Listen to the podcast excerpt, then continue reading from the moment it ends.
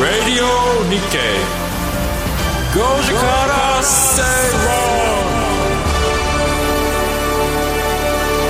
論8月2日水曜日時刻は5時を回りました皆さんこんにちは吉崎誠二です水曜パートナーの藤田智子です水曜アシスタントの新宮志保ですそしてこの番組のリサーチ担当してくれます向井聖さんですよろしくお願いしますお願いしますラジオ日経5時から正論水曜日はビジネストレンドやライフスタイルの話題を中心に番組を聞いてためになる情報をお届けしていきますはい、はい沖縄は結構台風が来て大変みたいですねねなんか停電だったりとか、すごい映像がね飛行機もなんか全然飛んでないみたいで、はい羽田から欠航がえーまあ、羽田からもそうですけど向こうからも帰ってこれないみたいそうですよでねなんか僕の友人もあちらで仕事をしてる連中もホテルで缶詰だみたいですね、うんホかテルがあればねいいですけどそう連泊できなかったりして、あでもねあそれあの来る人がいないからああ欠航になってたりするからね逆に言えばその来る人分をそのままうん延泊できてるみたいですけどねそうかそうはかいそれはよかったそんな感じですが昨日は東京もすんごい雷でしたねすごかったですねお昼ゴロゴロゴロ10時ぐらいね僕、えー昨日仕事の関係で仕事メンバーと4人でゴルフしたんですけどで1時20分ぐらいだった横あの神奈川県の方だったんですけど、はいえ急にですねあのこうオフィシャルカーみたいなのやってきてですね、うんうんうん雷が近づいてるんであの避難後は避難してくださいってゴルフ場だとねははいい、避難していたけどなかなか、えーまだカンカンで晴れてるんですよあーそう遠くで聞こえてるんですよあーゴロゴロっていうのが、えーえー避難してくださいって避難してたら、はいえー次はお迎えの車がやってきてですねあのクラブハウスに戻ってくあださい戻ってたあーでやめるかどうかは自己判断でですねで自己判断いやもちろんスタートはできないんですよスタートするかどうかはこのままもう何時間も待つなら帰っちゃうよっていうのもありですよとまあ上がるかってことですよねうん結局ですねどうしたかというとですね史上僕僕のゴルフ人生初めて途中でお風呂に入りまして 普通風呂ってのは終わった後に入りますけどはい、でこんな1時間以上待ちますって言われたんで、はい1時間だったら風呂入れるなと思ってですねお風呂入って4人でお風呂でこう入ってもうえーね出来上がっでちゃもううでもう一度あの服を着直して、えーそうですか再開したんですでね外でこうずっと、えー待ってたんですけどあの、気温大体ほらああいうのって気温が下がってくるじゃないあですそかうです涼しくなってくるじゃないですか来るなっていうね来るねありますねそうそうそう、うんでうんあ涼しくていいなとか思ってたらしばらくしたらゴーッと雨が降っているんですねこれは帰ろうっつ ってそうですかお風呂に入ってお風呂に入ってえ着替えて再び、えーゴルフウェアに着替えたんだけど再びえ服に着替えて帰ったと、まあちょっと昨日はね分かりづらかったですよね空模そん様な予報でしいやでもね大気不安定で、あの雷とか夕立があるかもとは言ってましたけどたかもなんだまあ、結果的に、えーものすごい雨とものすごい雷でしたねすごかったそうねなんまあ、かすぐね、まああ、闇はしましたけれど1時間ぐらいでね、前の日もすごかったんですよね確かそうでしたなんか別の地域はあそうそう群馬とかねそうそうえーあ雷あいやでもなん私のうちの近所が鳴ってたあそう藤田さんちょっと特別その辺だけ当たったんだけどちょっと当てそれは藤田さんが誕生日だからじゃないそうなのそうなのかな明日はかんない明日誕生日なんですよお誕すいません生日おめでとうございますここいらでじゃあ明日お誕生日なので皆さんぜひバースデーライブにいらしてください19時半から南青山マンダラでやっております皆さんどうぞお越しくだ さい当日券もたくさんございますはい遠慮しないで手ぶらでいらしてください以上です、えー誕生日プレゼント代わりに私の歌を聴けと、あそうですとねいうことですねあえんどうだ私からのえね私皆がさんやってへたの私を祝いに来いいいですね当日に、はい、そうなんですよいいですねなんかやるんですけど、うん結構最近毎年やってるからか、みんな来てくれないんですよねあらだちょっとかぼやらいてぜますよひあの、うん来てください、はい今日はスタジオもねいつもね、あのはいこの水曜日の誕生日仕様の部屋に来ていやでもなんかい風や船がい変やわってそうくるなんですそうですよちょよっとだけついてるんですよ風船とかあったりして、はいちょっとねさきねあのバージョンアップしてる感じがして、男性スタッフがハートの風船を一生懸命膨らましてましあたすいません今日はたまたま本当途に中で 割れるかもしれないですバンそれこれは避けたいですね、でもすごい可愛い、はい、ありがとうございますすいません若干見たことある感じのまあそうね既視感がちょっとあるそんな感じで、はいえー藤田さんも28歳になられたというこそうとでなんですよね、はい吉崎さんはどうやら数が数えられなくなったみたいなの でそのまま行こうと思いもうますすけぐれども30手前の藤田智子さんと共にいやまあもう胸が苦 しいお届けしていきましょう皆さんからのメッセージえー「ハッシュタグご時世」をつけてつぶやいてくださいお待ちしています、はいそれでは番組進めてまいりましょうこの番組はココザスの提供でお送りします人生100年時代あなたはどんな人生を描きますかお金に困らない人生にしたいやりがいのある仕事に就きたいお気に入りの間取りの家に住みたいあなたの描く理想の人生をココザスが幅広くサポートしますさまざまな資格を持った専門家がお金仕事住まいについて無料でアドバイス一緒に豊かでワクワク生きる未来を作りましょう詳しくは番組ウェブサイト右側のバナーからココザスホームページをチェックさあ踏み切ってジャンプお待たせしました踏み切ってジャンプ T シャツ2023年版はただいま好評発売中定価税込3300円色はホワイトとブラック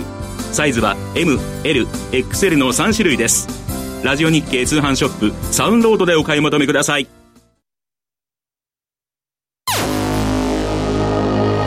Radio Nikkei. Goji Kara Seiron. ラジオ日経5時から正論東京虎ノ門から生放送でお届けしています最初のコーナーはトレンドピックアップですビジネスライフスタイルなどで今話題になっているトピック取り上げていきますでは番組が今回取り上げるトピック向井さん紹介をお願いしますはい今日のキーワードは新たなライフスタイルソバーキュリアスとはですですちょちょデスがつくんだねこれいつもですとはですからねですはいですはい、えー皆さんソバーキュリアスという言葉聞いたことありますか初めて聞きました私も初めてでしたはいでそこのソバーキュリアスというのはシラフという意味のソバーと好奇心という意味のキュリアスを組み合わせた造語で、はい、お酒を飲める人があえて飲まないまたは少量しか飲まないというライフスタイルのことを指すそうです、はい、確かに周り見てても、週に1回しか飲まないようにしてんだとか、に3ヶ月、えー、一切やめてるんだとか、それちょっと今チャレンジしてんだって聞くねチャレンジうのんええ飲めるけど飲まないそとうそういう飲める選け択ど、あのうん最近週1にしてるんだとか、うんなんかちらほらいうん、ますよね、聞く聞くこれ、なんかこれが2019年頃の欧米で若者を中心に流行し始めて日本で浸透したのはコロナのパンデミックによってこう外食や飲み会が少なくなったりお酒との付き合い方について考えるきっかけになったことで広まったとされています。おーそうなんだはい、でこれに似たような言葉に禁酒や断酒というふうにあるけれども、これらは飲みたいけれど我慢するといったネガティブな捉え方をするのに対してソバーキュリアスは好奇心というワードが入っているようにあえて飲まないのがかっこいいだとか、まあ、たまには飲んでいいといったポジティブな緩い考え方で Z 世代を中心に注目を集めているそうです。あえて飲まないなんかののがかっ濃こいいいね、飲まない人増えてますよねなんまあかそうですよねななんんかか無理して飲む必要はないみたいなことになってますよねでもなんか友人さっきの僕のそうそうこのレラジオをいつも聞いてくれてる友人がいて、はい彼なんかいつも飲みにずっと昔いっぱい飲んでたんですけど、最近は何人で飲んでいてももうとにかく一切飲まないんで二次会もつやんだついてくるしえー飲まずに全く飲まずに昔すごい飲んでたんですよへでやっぱえちょっと飲まない人生は一つありかなと思ってああまあその方の選択肢の一つですもんね、すごいねでもねあんだけ飲んでたのに急に飲まなくなるってねそその時を知ってるからこそでしょうねそう急に飲まなくなってねなんか理由はあるんですかねいやなんかいや飲むだけが人生じゃないかなと思うんだあじゃあまさにこれそうですこれなんですねこれこれこれそば彼にそうそう「お前そばキュリアスキュリアスか?」って言ってみようかな聞いてみてくださいうんそばはそばシラフなんですかねまあいろいろといいこともありそうなんですが、はいそのあえて飲まないことのメリットはい。えー、とソバーキュリアスというワードの生みの親とされるイギリスのルビー・ボリントン氏の著書「飲まない生き方ソバーキュリアス」には次のように書かれています出てるまずは睡眠のリズムが整いぐっすり眠れて疲れが取れるあとは肌のトラブルが解消するまた生産性がアップする、ん不安がか軽くなるお 金が貯まるなどなどまあなんかいいこと尽くしなように聞こえますがどう感じますかね結構吉崎さんどうですか確かに睡眠のリズムっていうか、まあ、夜に、えーなんか、お酒を結構深酒すると起きちゃうよね。それがなく、朝までもうノンストップで寝れるなって、お酒がない、飲まなかった日はと思いますね。肌のトラブルってもともとあんまり感じたことがないけど、えー不安が軽くなるってなんかこれ、哲学的でいいよね。いいですね、うんなんか飲むとちょっと不安になっちゃうみたいなことなんですかねあ逆うんそうなんだ泣いちゃうとかそういうやつですかいやわかんないですけど多分ね飲むとなんかいろんなことがパッて飛ぶんだけど、ふとこう冷静に落ち着いた時にこう落差みたいなのがあると思うああなのかもしれない、うん、その落差がなくなるんじゃないかなみたいな、ですよねテンションがなんかそんなに急に上がったりとかしないってことああまあこれも人によるかもしれないですよね、まあお肌とかもねもしかしたらその夜更かしをすることによってトラブルにつながってしまうっていう方も、ね、飲むことによってあるかいもやしでもれないこれねでも僕はあの一時期休館日を作ろうとか、うんうんうん禁酒断酒をしようとかっていろいろチャレンジしてみたんですけど、はいほとんどできておらず、おーえーこの、えーっと何さん、うん、ルビー・ウォリウォリントンさん、ウォリントンさんの本は読んだことはないですが、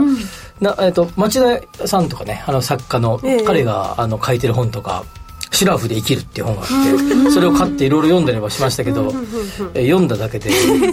実践できておらずああそうですよねおそらく数えたことはありませんが多分今日まで1000日ぐらい、えー何らかの缶ビール1本ぐらいは飲んでるねああそうですか続けて3年間休んでないぐらい気がする な、いや私も毎日のようにそんなにあそうなん だ 一番少なくて缶ビール1本ぐらあいそうです、だ一よ本ぐらい一本ぐらいはね絶対飲みますそれなんか飲まないといけないルーティーンに入ってるんですか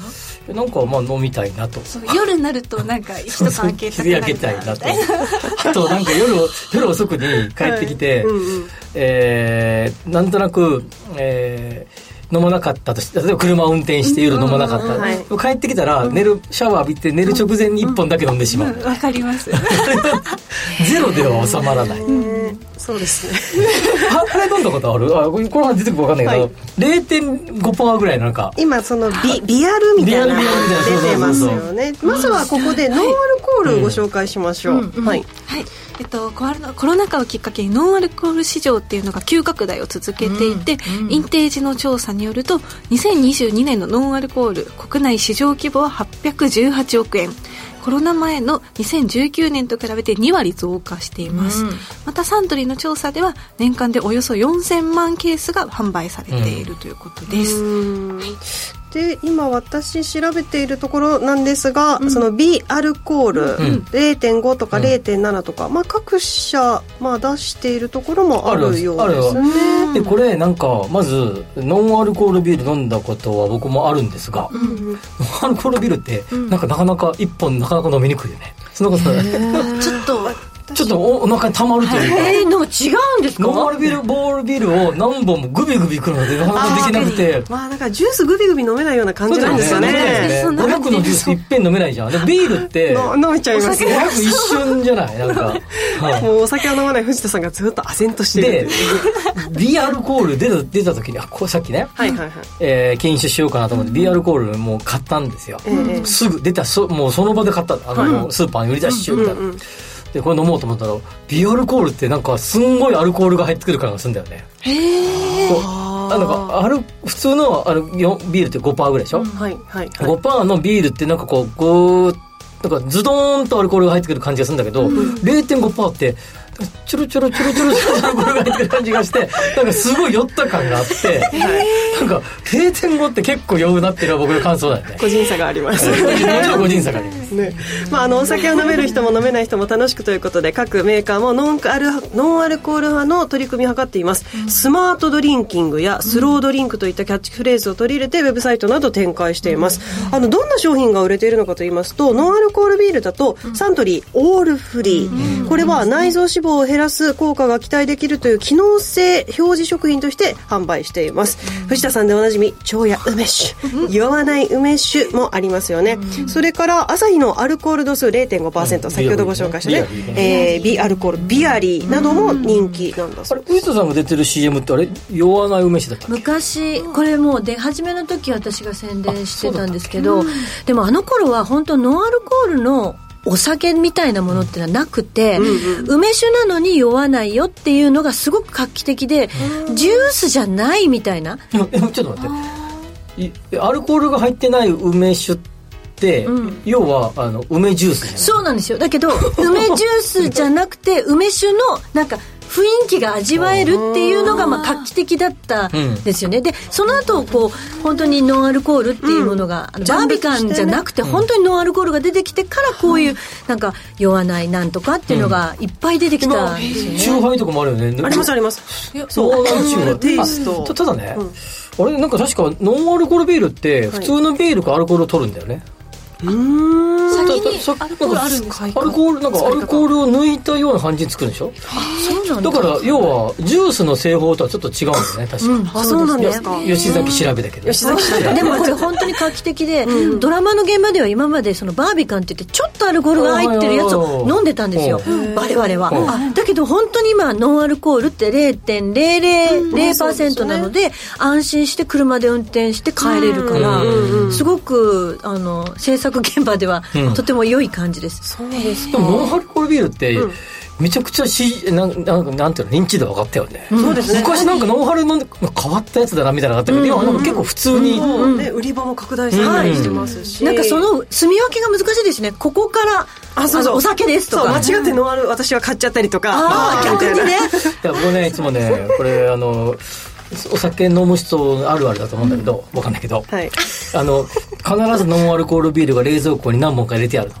へー我が家は、はい入れてあって、はいはいえー休館日にしようとかあるいは2本目はノンアルコールビールにしようと思って入れてあるんだけど、はいもう1年ぐらい1本もう手をつけておらず、できないいでやすでいろんなものが入ったら、真っ先にあの取り出されるのがあのれ入れてて冷蔵庫に、あの入るものがいっぱいになってきたらさ、場所がなくなって取り出されるのがノンアルコールビールでだよくあの冷蔵庫の上にちょこんと置かれてる、早く飲んでくださ今い。ねビールだけじゃなくてハイボールテイストとうんあかるいろいろとあるあるあるあるねね、ノンアルコールのハイボールってどんなななんの？かねなんであそのれ炭酸ジュースでしょどうなんでしでょうもちょっあとの苦いんじゃないですか？知らない妊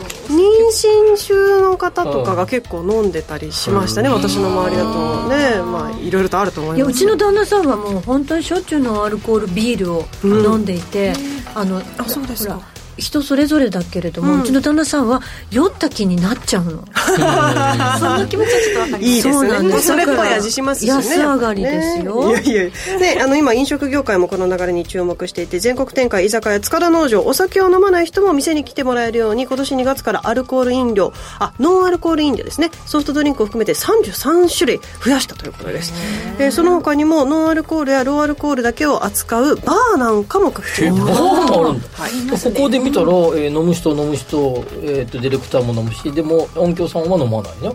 あ飲飲まないまない顔が一番飲みそうじゃない、お大酒飲みの顔してるけど飲む藤田さん飲まないでしょそう私もお酒飲みと勘違いしてるんですよ確かにそうすると、えー藤田さんのマネージャーさんは飲むかな飲みます。これは1234567分の2です飲まない人がそんな感じなんじゃない大です体かこんなそうだねまあそうだねそんな感じだねいいですねうんじゃあ日本の縮図諸説ありますって言っとかないと、はい、向井さんには来週話題のトピック取り上げてもらいます、はいここまでトレンドピックアップのコーナーでした Radio Nikkei. Go Jakarta, stay wrong. 抜けた抜けた抜けた抜けた強い6番オルフェーブルあっという間にリードを広げましたふと思う時がある歴代の三冠馬が対戦したらどの馬が勝つのだろう共にクラシックに出ることがなかった2頭ススーーパーパーカカーーとと呼呼ばばれれたた馬馬ととああのの足足毛毛のの怪怪物物がが同同じじレレーーススでで走走っったたなならら勝勝つつののははどどちちららだだろろううししかかしし思思いいをを巡巡ららせせるるレレーーススがが行行わわれれるるここととははなないいどのどの馬馬がが勝勝つつののかかそそれれはは永永遠遠ににわわかかららなないいそそれれででもも思う思う何何度度もも思思ううああのの馬馬ととここのの馬馬がが対対戦戦ししたたななららララジジオオ日日経経ディープインパクト圧勝でゴールインディープインパクト圧勝2番手にはリンカーン Radio Nikkei. 5時から正論生放送でお届けしていますラジオ日経5時から正論です、えー先ほどご紹介したソバーキュリアスこれを実践する人のことをソバキュリアンと呼ぶそうですそばキュリアンかっこいいねちょっと響きいいですあの僕の友人のタッキーもそばキュタッリキーそばキュリアンだねタッキーねおーソバキュリアンタッキ滝ータッキー聞いてるかなそばキュリア ンおそば好きの人じゃないんだよねそばキュリアンそばへの好奇心そうね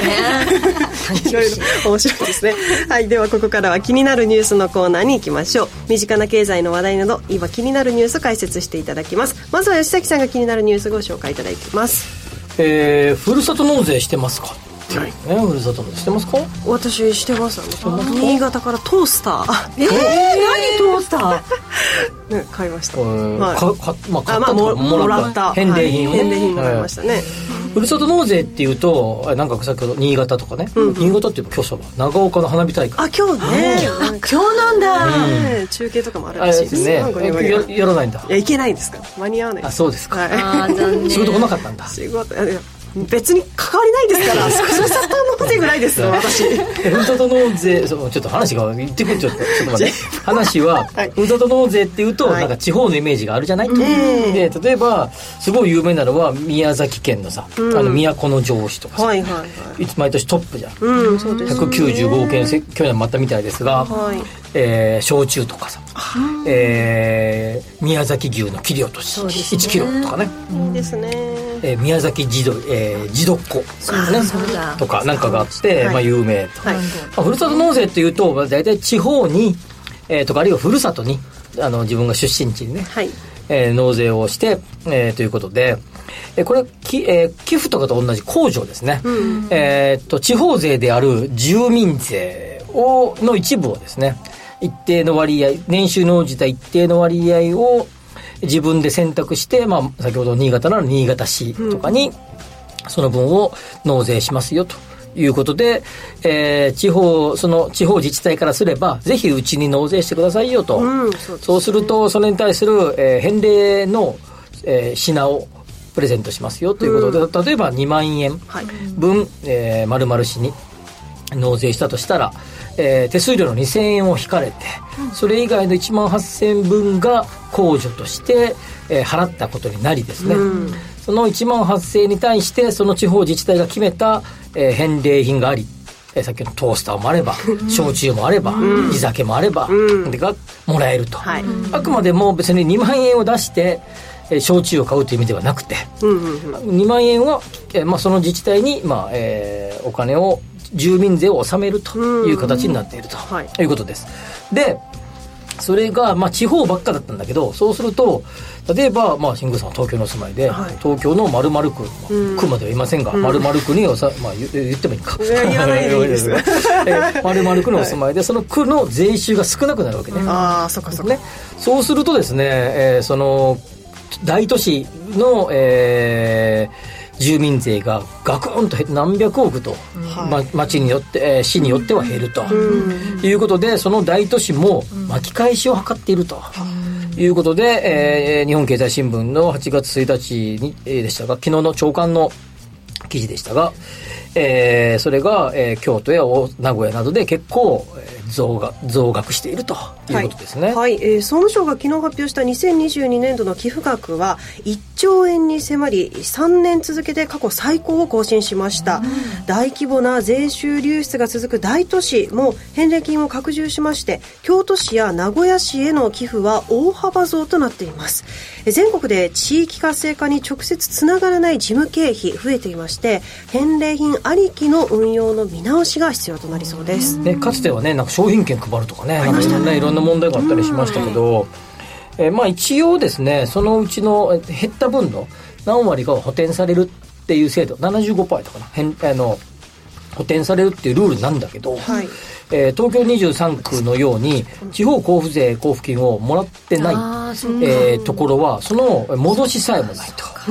いうことで、まあえー有名なのは世田谷区とかですか,、えーなんかものすごい減るということで、えーまあどうなのこの制度というふうに、えー東京23区の区長たちは言っていると。はいねいうことです最よ初ねね始まった時こうなることなんとなく分そうねそうかってたのにそうね結構みんな、うんこういい感じでもろ手を挙げて、やりましょうみたいに言ってたのになんかね、これね、地方を活性化するぞって言ったら、なんかそれはいいことだ、みたいなね、ノリがあるよね、なんかはね、い風潮がね。はい自分のこととは考えてなかったんでしょうね、うん僕たち関係ないって思ってたらいや、ちっていうか多分ね、ここまで減ると思ってなかったんだろうね。こんなに盛り上がるとは地方ふるさと納税のマニュアル本とかいっぱい売ってるからね、今ね。で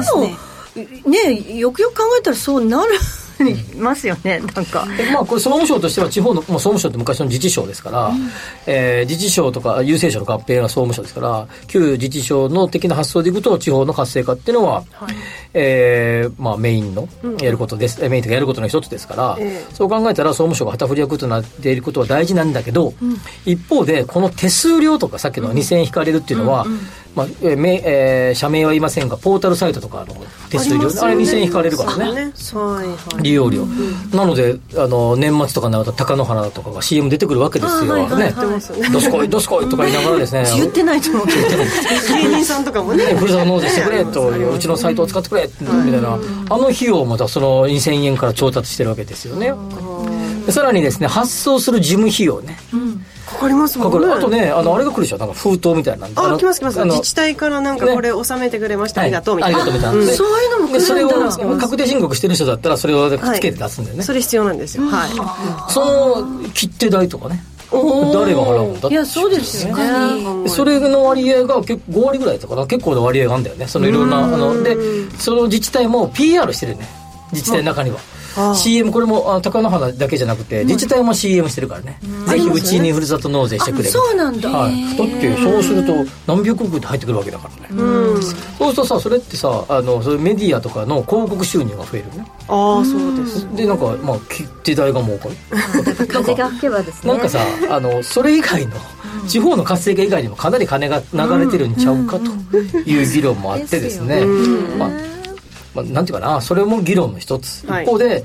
大都市も盛り上がってきてると。うんまあ、ちなみに東京の区は、えーしまあ、我関節みたいな感じで、ちょっとねはいね、なかなかないとそういうところですよね。なんかイメージないもんね。あんまり全然港区のふるさと納税って何が来るんやろうね。でもね逆にそれでなんか自分の句とかを盛り上げる誰かだったり何かを見つけるきっかけになったらいいですよね,、うんアあそうですーねティストさんがいたりとあかー確かに確かになんかそういう何か小さい商店で珍しいものでみんなが食べたいものがあるとかっていうのたは、だねさいつもふるさと納税のふるさと納税の場合はこう決まりが1個あって、このあなたが納税この〇〇っていう自治体に納税したお金は何に使ってほしいですかっていうのを選ぶのね、ああなんかアンケートみたいでなそうのそあうった気がしますちょんちょんってつけるわけ、はいはいはいあのえっ、とネットでやると、えー文化事業の発展のため、地域の教育の促進のためとか、なんとかなんとかあと、はい任せるっていうのはね、であれがね 僕思うのよ僕もいろんな僕僕はあの僕はもう言ってる通り日本中の地鶏に業者さんに地鶏が地鶏の返礼品だけを僕はやってたから自撮りをはいそうかそうあかちらこちらの自撮りがもらえるところにやってます全国散らばるようにしてるんですが自撮りを活性化するためにこれもうもうずーっとやってます自撮りをね、そうでも各各地やるとどこも同じなのよあのクリックするところが、僕は地地方地域の文化の促進に僕はいつもクリックするん だけど僕は本当は自撮り業者の発展のためっていうのがあればそこにクリックしたいんだよね僕は。さあもう壺に入って もうさらのに壺に入っちゃったじゃないですあかとそれがこの話の、まあ、はいオチとよくここまでオチを我慢しましたね、はい、じゃあ切り替えていきたいと思います吉崎さんありがとうございました、はい、では続いては番組がピックアップした気になるニュース吉崎さん解析分析をしてもらいましょう、えー厚生労働省の中央最低中央最低賃金審議会、えーは先月28日2023年度の最低賃金の目安全国平均で時給1002円にすると決めましたで1000円を超えたのは初めてですえー現在の961円から41円増えて、えー上げ幅は過去最大となります物価上昇への対応を重視したということですどうなんでしょうかパートやねアルバイトの時給がこれで上がるっていうこと、まあ、になるんでしょうかすでに1000円でバイト代集まるっていうぐらいねうんなかなか東京なんかねそうですね東京の最低、まあ、最低賃金だから、まあ、これ以上にしてよっていうのを、まあ、各都道府県が決めていて、まあ、それを超えてるかどうかということで全国平均が1000円1002円になったとはいいうことね、うんでもうすでにでもあの東京とか大阪とか、えー特定のあの大都市ではすでに超えていると、はいうんえー東京、神奈川か、すでにもう優に超えていたということなんだけど、ただね、実際にこの金額で、あなんか、この間、某牛丼チェーンで、はいはいさささっと昼ご飯食ったんですけど、おーえー入り口に、大体牛丼チェーンの入り口に書いてある。ありますはねい時給ね時給ね、バイト募集バイト募集ですね。で、朝は何本とか、はいはい夜は深夜は何本みたいな。ちょっと高くなるねはい大体1400円ぐらいで書いてたよ。書いてますよね今なんかそうすると1000円とかでなんか集まらない。東京ね都市部だとね東京ねはいで地方も今どんどんえー人がこう若者がはい減ってきて、い、わゆるくあのバイトパートみたいな方々の人員が減ってくる、はいと減っているとうんいう中で人集めるのは上げていかざるを得ないっていうことなんだけど、まあ、ここまではこの記事の通りなんだよね、はいはいこれ日本経済新聞読んでくだされば今の話ですが世界各地を見たら、1000円なんていうのはかなり激安で、ね平均賃金1000円って、えーね、昔昔僕ら700円とかでバイトしてましたよ私は550円です28歳なのにあそうなんですねええででそれ考えたらですねやっぱ海外とかと合わせるならばもっと高いね、ねアメリカ大学生で3そうそう2500円とか3000円ですよねうんアメリカの州とかで決まってるからねそうはい、もうもう2 3 0 0円のイメージだよね、んはい、ベビーシッター頼むとねみたそいでれぐすらいのイメージですよね1000円とかですからそう考えたら世界から見ればですね日本の賃金はものすごい低い状態にあるということですねそうですよね、まあ、あのこのパートや、ね、アルバイトのこの時給が上がったとしてもですね、例えばこの年収の壁、まあ、その雇用抑制になるのかなと思うんですがこの年収の壁とかっていうのはどうなんですかねもう年収の壁は、えーまずその、まあえー、108とかありま130すといようねあ,、あの壁ですけど、はいまあ、それを、えーまあまあ、要はですねもともとの設計が、えーだ旦那さんがメインの稼ぎ、ええで奥様がいて奥様はまあ家にいて子育てをしているか、まあ、ちょろっとバイト的パートしてるか、みたいな設計であれ108とか130っていう壁があるわけだよ。そうだからこれってそういう家庭、まあ、まあありますいやけいどやあるけど、今何割ぐらいそれがいるねんと、ですよ今ほとんどの方々が結婚してご出産されても普通に働いてるやんと、そうですよねすると ああの制度そのものが一昔前の、まあいいかどうかはちょっと置いといて、えーまあ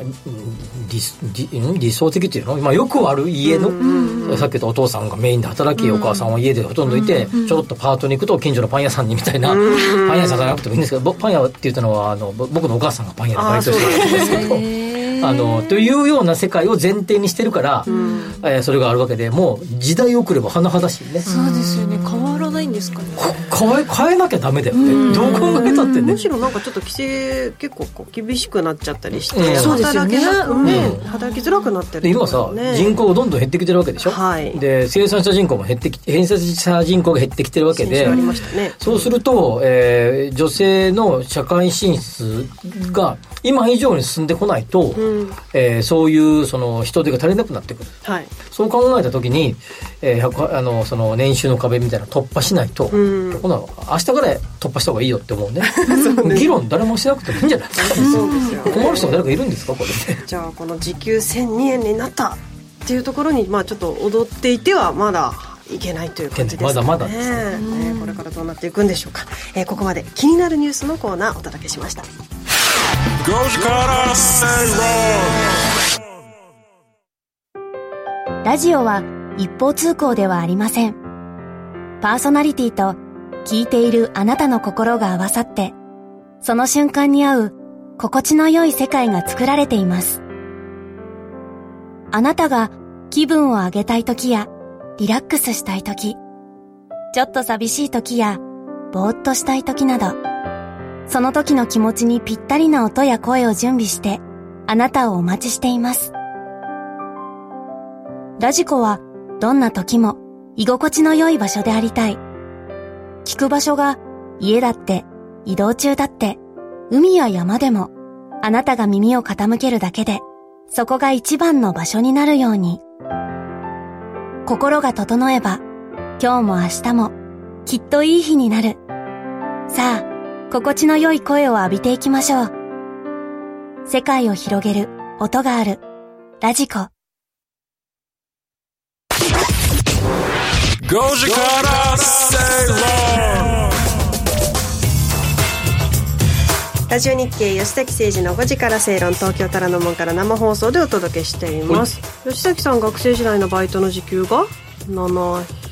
700でも高校生高校三あ大学のほら高高3と大学1年生の間に空いてる時あるじはいはい、ゃんあの時750円か800円ぐらいだったイメージ藤田さん私はだから550円になりましたっていう頃なんでうん全然普通に私働いてたコンビニは380円ぐらいでてかコンビニで働いてたんで すねそれも皆さんあれですよコンビニが本当にでき始めた頃なのでメジャーなところじゃないですもう米屋さんがコンビニみたいなことを始めたっていうところで働いてましたへー私900円から910円にようやく23年で上がったかなぐらい私さがん初めてのバイトが1000円でした、ねあもうすでにだ28歳だからうん何何がちょっと今時間がかかりました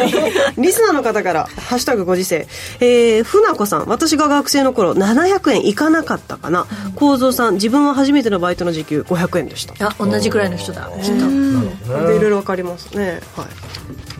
えーそれから高見さんえーわワイの初めてのバイトの時の時給って750円だったかなロイホのキッチンだったけどおーだからこれはもういい方なんじゃないですかロイホのキッチンで僕初めてバイトち生まれて初めてバイトしたのはあれでしたねあの、えーコンビニとかにある弁当の、まあ具材を入れたりとかするえ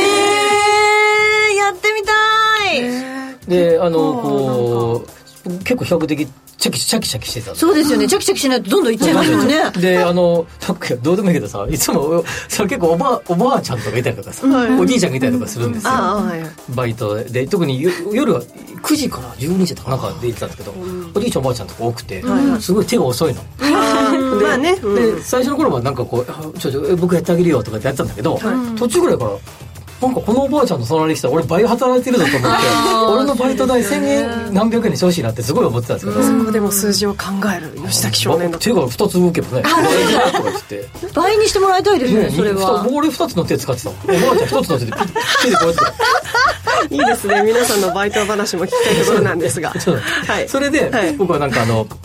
でで一番ね花形はねあれなんですよあのご飯の炊飯場ってあってこはう大量にご飯がこうベルトコンベヤーで流れてきてそれを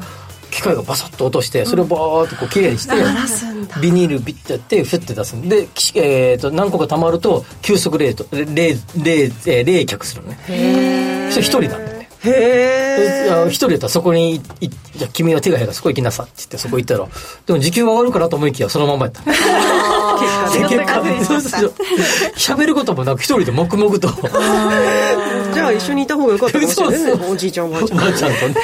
はい、では次のコーナー行ってもよろしいでしょうかここからは特集コーナ ーです日頃のライフスタイルにプラスとなる情報をお伝えしていきます今日のテーマ真夏に活躍ひんやりグッズご紹介いたしますうわーいいですねね毎日暑いですね最高気温が35度以上の猛暑日東京地方だと先月7月だけでも13日ありましてうわ過去最高過去最多となりました暑さ対策グッズ藤田さん最近何かゲットしたそうですね私ハンディファンをやっと買いましたおーね可愛らしいはピンク色なのんかねなんかみんな持ってるけどそんなのは必要ないよと思ったけどこの間ドラマのロケでみんな貸してくれて、んうんあ借りれ借りてるのはちょっと忍びないなと思 って買いました吉木さんあのゴルフする時とかもそうけ 昨日ゴルフでささっきの雷があったけど、まあまあまあちょっと名門っぽいとこ連れて行っていただいたんですけど、はいとこうティーショットで打つじゃないですか、はいはいパーンってそしたらキャディーさんがあ「どうぞ」っつって凍ったおしぼりくれましたえー、すごいそれは嬉しいもう打ったし打打って「えー、内緒」みたいな感じになると、えーここでずーっと冷やしてましたあ名門キャリー付き付き出で、これこれでもあのちょちょろとかしょぼった時とかすごい恥ずかしくて「あすいません」っつってなんかこうこれもいらないでいすやよね俺も俺いいわみたいな感じで まあね、えーそんなドラマのロケゴルフさまざ、まなシーンでも使えるグッズを今日はですねたくさんご紹介してまいりますまずは今の季節に役立ちそうなひんやり便利グッズ一つ目ゲームや動画撮影中のスマートフォンに貼るだけで即冷却冷却パッドモバピタクールでございます私のお iPhone にもい向井さんのスマートフォンにも、向井さんのはい、ついていますこれあの動画視聴や撮影急速充電なんかしてる時にスマートフォンが熱くなるうんなるなるねうんねで熱くなりすぎるともうスマートフォン自体が反応してそうですよねもう充電できませんみたいな、はいちょっと冷やしてください、みたいな感じね,、うんありますねそう警告が出てきてくるんですでこれですね大手コンピューター周辺機器メーカーのエレコムから発売されている冷却パッドスマートフォンの裏側にこうして貼ることで、スマートフォンの熱上昇を防いで動作不良を防ぐことができます、えー28度以下で自然解、えー冷凍結するう熱を放出吸収できる特殊な素材を使っていますこれ自体はそんなに冷たいっていうわけじゃないんですが、うんあそうなんだはい、なんかあのスマートフォンに貼ってると確かにそんな熱くならないなといった感じ、とひんやりぐらいの、ややひんやりしますよね、はい、えー私たち貼っております、うんまあ、なのでゴルフとかでね外に、まあ、ずっとスマートフォンもね持って歩くとかってなるとロケとかもいいかもしれないですそうですねうんなんかその色がひんやりな感じあそうですね水色でねあとは YouTube の撮影時とか YouTube の撮影時 YouTube 撮影しろってことだ 撮影しなきゃ新作 楽しみ。はい。二つ目です。こちら。ハンディファンをもっとコンパクトに使いやすく。ミニクリップマンです。はい。吉崎さんどうぞつけてみてください。これがシングルさんはい。おお気気に入に入りりのの商品です。 あのーね、藤田さん買ったばかりということなんですが、あの、便利なハンディファン、ハンディですから、持ってるとちょっと手が塞がってしまうんですよね。ちょっとそこが、っていうところあるかもしれない。そうなのですよですそうなのですこれいいですねはい、福岡県の企業、はい、富士貿易が手掛けたミニクリップファンその名の通りクリップ大きなクリップがついています、服やカバーベビーカーなどに取り付けることができまして手を塞ぐことがなく風を感じられる商品ですあの両手でも作業ができまして、えー作業中うその料理をしてたりとか子供を抱っこした時などね家事をする時などにも便利です吉崎さんぜひあのトントントンとあ今回してくださってますねこれ風向き360度調節が可能です、であの横のボタンを押してみてくださいはい、これ1段階目、2段階。はい、ちょっと強くなった。3段階。あら、止まった。 ちゃんとやってくださいよ。はい、あの、3段階風量があります。どうですかいやいいですねこれ、うんなんか目玉親父みたいなロックスだけど色が可 愛いそうなんです。あの、薄ピンクと薄ベージそュの。髪型をこだわる男子はあるじゃない髪の毛がでもなんかこの出てるところ首にこう当てるだけでもねいいんですよね全然違うそうなんです分量もちゃんとありますしね、そうそう、結構ね、あの、3段階の一番強いのにしたら結構バーっとくる。一番強いやつにしたらなんかあのあれみたいにならへんかなあの TM レボリューションみたいなならないね危ない危 ない乗りそうでした、はいえーお値段1個税込み3575円となっていますそして最後にこれはゴルフ場でもよく私見ます魔法瓶に入れて持ち運び可能な氷のアイスパックシリーズ、えそうなんですか見ますねもう今ポピュラーなんだでねもう本当にゴルフこれ俺場欲ではしいなはい、欠かせないんですけれどもいいですよね、はい、暑い時に首筋などに当てたり頭痛歯が痛い時など患部に当てたりして古くから使われているこの氷のうですけれどあも、氷のうねはい、やっぱりねあの溶けちゃうんですよ治す氷のう自体治結構すぐにこれがですそりゃね助かるあの魔法瓶構造の専用ケース冷たさキープホルダーに氷のうを入れることで朝に水や氷を入れて用意した冷たさが使い方によっては夕方までキープができるということですまず吉崎さんに持っていただいたものがてるんだえー先ほど冷凍庫から出したものはい出したてです、すごいこうすごいはいえー、すそうごいですね、吉崎さんが持っているものは、えー、まあいわゆる氷のうが中に保冷剤この中に入ってるんですよねあー冷たさキープホルダーの中に入ってるんですけどこ違れうんですあこれなのんだ藤田さんが持ってるものはもうこれシリコンタイプで何も入れることないんです氷のうがそれ自体が氷のうになってるんです、はいすごいねこれ結構冷たいですね冷たいこれ冷たいへーで、えっ、と、スタジオには冷凍庫から、先ほど取り出したもの、今お二人が持ってもらってます。で、私と今向井さんが持っているものをお渡ししますが、これ、冷凍庫から出して4、5時間経ったものです。すごいねどうですか全然変わらないじゃんほぼ、あれ全然変わらないじゃんほぼい やこれもらったこれすごいねこれすごいねいいですよね。首に当てたりとかしていやこれロケの時4位でしょこれだってもうあの冷たすぎないのちゃんと持てるからそうなんですあのキンキンだと私今持ってるんですけどこういうなんだろうあの保冷剤だともう冷たすぎて冷たすぎて持ってられないのうわってなっちゃうんですけどこれだと持ってられるんですずっ接と肌にやっていやそうそうこそれみんな買おうよこれいいよサイズ2種類ですご紹介したようなレギュラータイプ氷のうが布状になっていて形が変えられるもの、えーレギュラータイプより小ぶりなスリムタイプこちらは氷のうがシリコンゴムになっていましてお子さんなんかにも使いやすいまたカバンにも入りやすいサイズなので通勤用なんかにも携帯しやすいんじゃないでしょうか、うんこれいいねはいこれすごいこれすごいね気に入りましたレギュラータイプ税込み3480円スリムタイプ税込み2980円となっていますあらちょっと今 日ね素敵なお着物をいやこれ時代劇皆さんやってる着てますけど方はいもう本当首の中に突っ込んでくださいこれあの襟元に、ね、いいですよ襟元にうもうそれでこれもしかして脇の下に挟んでロケもできるかもあいいかもね気がつかれないようにこううんジそうャなんでケすットダメなんだダメダメらしいね、あのこちらなんですけど結構その水滴みたいなのがつきづらいので本当ねこれねこれこのまま凍らすってことそうですはいこのままこれを凍らしてもらこうれを凍らすとはいあの氷のうを凍らすじゃなあい水を入れるんだその中にあ氷のうの中に、まあ、あのそれはスタイルは一緒ですねこの中おーに、はい、蓋を開けてこれも水水を入れるを入れるのの入れてもらいますはいこ、れを水入れるやつスリなムんだタイプもお水にはいいやこれよかですねこれいいですねこれいいねそうなのであの例えばその水滴でお洋服をね汚さないとかねそういったこともちょっと期待できるんじゃないえでしょうか、ー、これいいカットかかった瞬間にこれをよ両手に持たせてもらい あたいいいですねキャリーさんのよう にねはいいいこれえーご紹介したあ商品おそらくう番組のツイッターなどにえーアップはいおそらくじゃないですね番組のツイッターにアップいたしますのでぜひぜひ皆さんご覧になってください3つのご商品ご紹介しました吉崎さんどうですかあ僕はこれ持って帰ろうって決めました何ですか氷今の日のタイプねはい藤田さんえいあ買うはい。というわけで、今日ご紹介した3つの商品、えー藤田さんお誕生日ということで、すべて藤田さんにプレゼントいたします。えー、嬉しいやった3つのそれでどこに4つあるじゃんこれ,、これをくれるんだよね、これとこれ。れをくれるってこといろいろと詰め合わせにして、はい。うんそうなのプレゼント。ありがとうございますさせてただこうと思嬉しいすごいね番組からのプレゼント嬉しいどうぞ藤田さんこれ